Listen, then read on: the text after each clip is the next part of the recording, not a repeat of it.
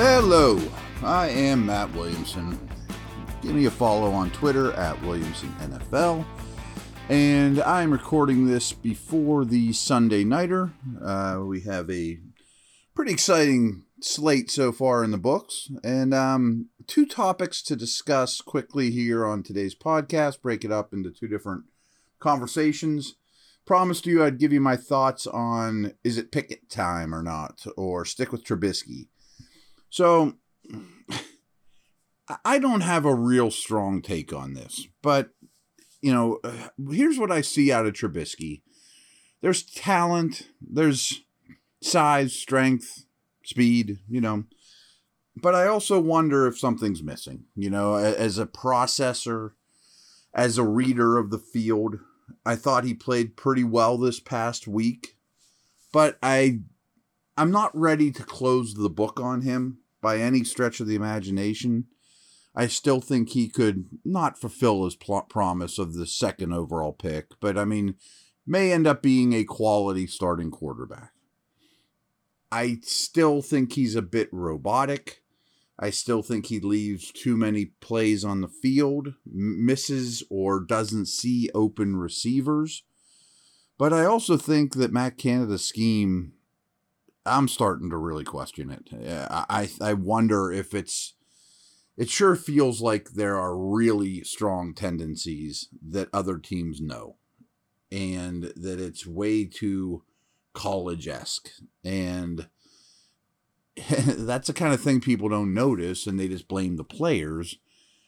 And everyone wanted to blame the O line. I told you last week, I don't think they're the culprit here, and I stand by that. And I think that this last game helped prove my point with that.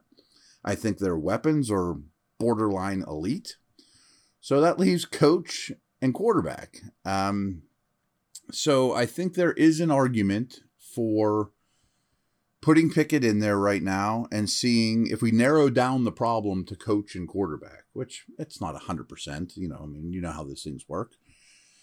And we can figure out if it's the quarterback, if it's the coach, if it's neither, if it's both, if it's a combination of all, which is obviously the case. There's value in that. But is it too early?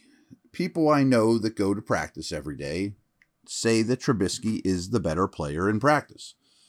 And I know everyone watched those preseason games and are super excited about Pickett, and he's a pit guy. And trust me, I'm excited about him too. I mean, he has exceeded my expectations in that limited amount. But you got to realize the defenses he faced in those games, schematically and talent, are light years different than what he would face Sunday and everything going forward. Now, I'm not a big believer in, boy, they got tough defenses coming up. Don't put them in against those ones.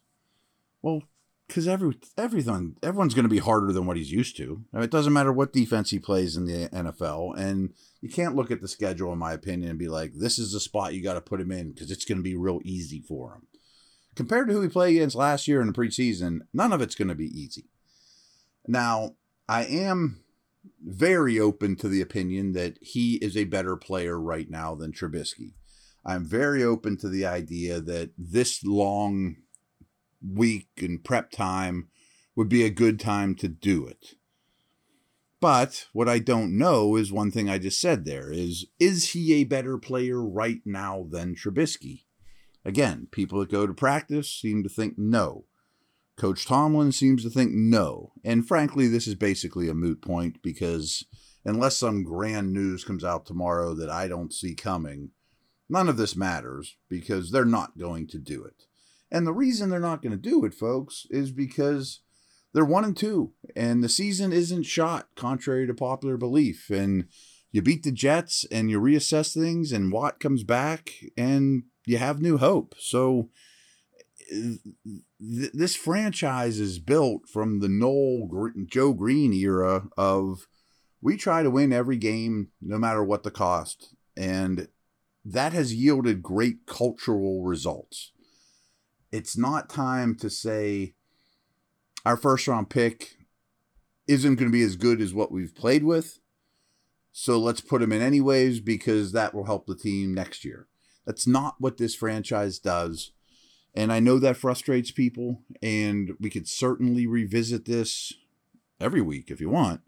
But certainly, if and when they're officially eliminated from the postseason, then I think that's easy, unless Trubisky's playing very well and he's not the reason they were eliminated. Um, so I get both sides of this argument, but I also have a hard time with this season means nothing. Do what's best for the team, big picture. Throw Pickett in now, he'll be fine. Because I don't know that he'll be fine. You know, there, there was a really good study done by Sheil Kapadia, who now works for the Ringer, and he was at the Athletic at the time. He's an analytics based guy. And what he found out is quarterbacks that start during their rookie year, you basically get somewhere between the 23rd and 25th best quarterback in the league. Now, I'm sure many of you are saying, you know, Mac Jones was slightly above that last year.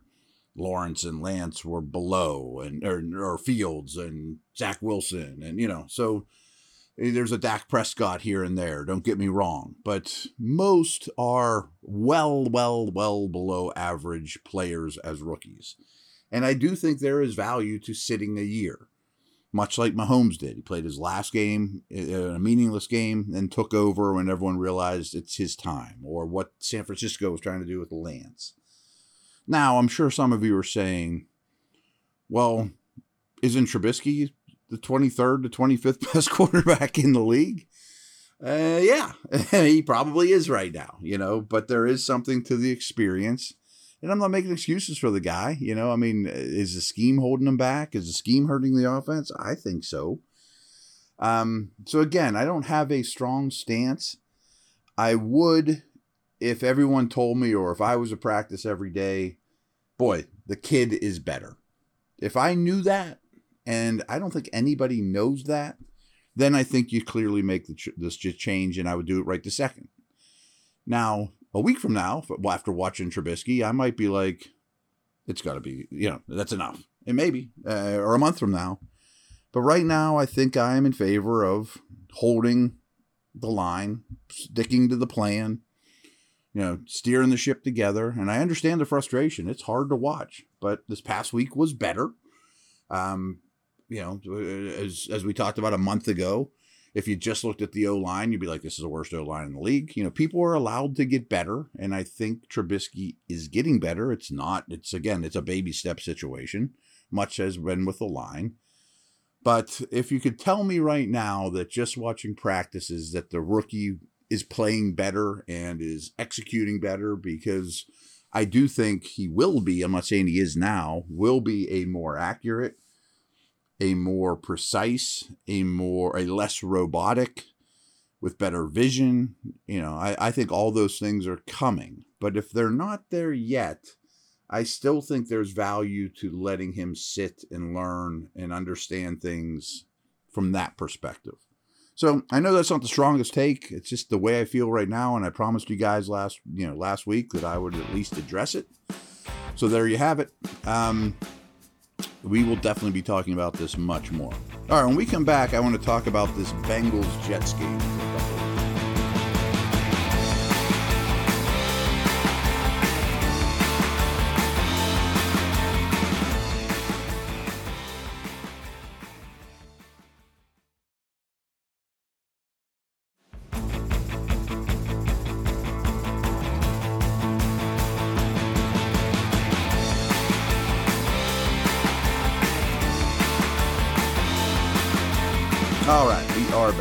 Now, as I'm sure all you know by now, of course, the Browns won, the Ravens won, the Bengals won, the Steelers did not. That's not wonderful. Um, I'm not going to pick a lot of games that aren't Steelers to highlight, but this one I think is important because Bengals are in the division. They're a common opponent for the Jets and the Steelers. Steelers already played the Bengals.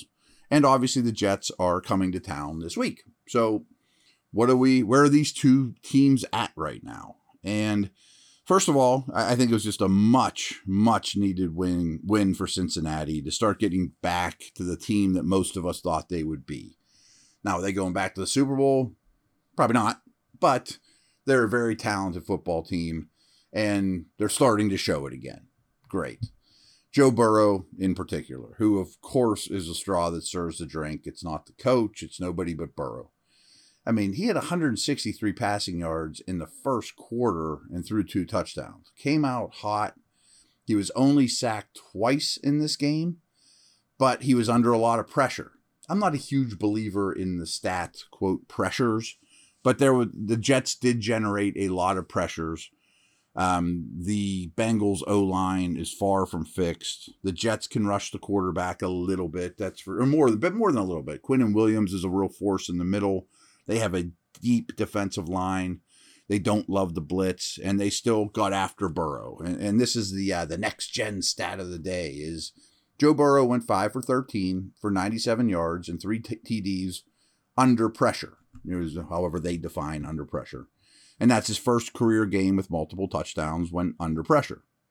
But he was still pressured quite a bit, you know. So I'm just that's my little tidbit. Um, so the passing game's getting back to where it needs to be. Joe Mixon did nothing against these guys. They shut him down. So if Steelers are going to beat the Jets, it might be on the you know the arm of Trubisky or Pickett. You know, um, Tyler Boyd he had 105 yards here, four cat on four catches. Tee Higgins missed a little time with a possible concussion. He had got a concussion in week one. That was kind of scary, but came back and was a real force. Five catches, 93 yards for him too. He was more or less you know, Burrow's go to guy, especially that hot start, you know, that, that, that first quarter that I talked about. Ja'Marr Chase had a big impact, didn't really show up as much on the stat sheet. But this is interesting too, is because they put Sauce Gardner, you know, top five picks this year, elite traits. But this is something you just need to know too. It's kind of like the rookie quarterback conversation. Is almost every rookie starting corner has a very up and down rookie year. Because first of all, everyone's going to attack them. They are going to get targets no matter how good a prospect they are. But to the Jets' credit, again, I didn't watch the all 22. The game just happened. But Gardner was lined up on Ja'Marr Chase a lot of this day. And you mentioned, I told you the stats that Boyd and Higgins had. I didn't tell you Chase's. You know, they weren't that great. And when they were lined up, from what I saw, Gardner won more than he lost against what might be one of the top it is one of the top two or three receivers in the whole you know league right now. Burrow went after him a lot, and Gardner had a few ups and downs, but many more ups. So will he follow Diontae? I'm gonna have to give that some thought. Will they just keep him on one side? Will they put him on Pickens? Uh, I think that's pretty interesting. So uh, a lot to take away when Cincy had the ball. Um, on the other side, the Bengals had a real good day from Trey Hendrickson. He had two and a half sacks, forced two fumbles. Uh, you can tell Flacco doesn't love getting hit at this age. I mean, I recruited Joe to Pitt thousand years ago. Um, he was antsy. Hitting him is going to be very important um, for the Steelers. He anticipated pressure when it wasn't even there. Saw ghosts, if you want to say that. Um, so really, it was Hendrickson Wilson and Bates for the Bengals. They're their best impact players, you know, in terms of stat sheet. I think DJ Reader is probably their best defensive player. But Wilson and Bates also picked a, um, also had an interception in this game. They had eight pass defenses in this game. Um, they were smacking around the Jets' talented young receivers as well. So they were getting their hands on footballs and hands on quarterbacks and receivers quite a bit. And I think there's a lot the Steelers can watch in this game and take away from it. A um, couple more Jets offensive notes here. I'll give you the official numbers once the rest of the league is done. But Flacco, through three starts, is throwing an obscene amount of passes. And the Jets are running a ton of plays, which is particularly noteworthy as, you know, we talked about on Friday. Well, the Steelers defense is on the field for way too many plays, and the Jets are running a lot of plays. So, in that regard, that doesn't look like the ideal matchup. Um, their second round pick, the first running back taken, Breece Hall, and Michael Carter, who's a good player too, a second year guy. They've been basically splitting things evenly, receptions, snap count, everything. And again, they've been throwing like crazy. But by watching this game and also watching his usage heavily on third downs, Breece Hall might be starting to take that job over. Tyler Conklin's a great story too. This guy's playing a ton of snaps, getting a ton of targets at tight end, and has really, really had a good year through three three games. So he's somebody to worry about. And I alluded to their three receivers: Garrett Wilson, first round pick this year; Elijah Moore, a second year guy that I adore; Corey Davis, a big priced, you know, wideout that's probably a little overpriced, of course. Um, Wilson is their slot, but his numbers on the outside are better than in the slot. Moore could play the slot, but he's really good outside too. Davis is not a slot. So that's a really good trio. And you mix in Breece Hall and Conklin, who I mentioned. This team has weapons. Uh, last little nugget is I'm guessing we will see Zach Wilson next week. I should know this off the top of my head. I don't. I think he is eligible to play. I don't think they ever put him on IR. And Coach Salah has said the second he's ready, he's going to be the guy. Flacco's been decent. I mean, I don't think that they want any sort of quarterback controversy, which kind of leads us to our conversation earlier. You know, I mean, they, they're just going to trust the kid and anoint him, and which is the right thing for that group, to be honest with you. So you might see Zach Wilson, which was really bad last year, but he certainly is talented. And where what has he learned? How has he gotten better? And that'll be interesting as well. So that's my takeaway here Sunday night. Um, we will talk tomorrow. Over and out.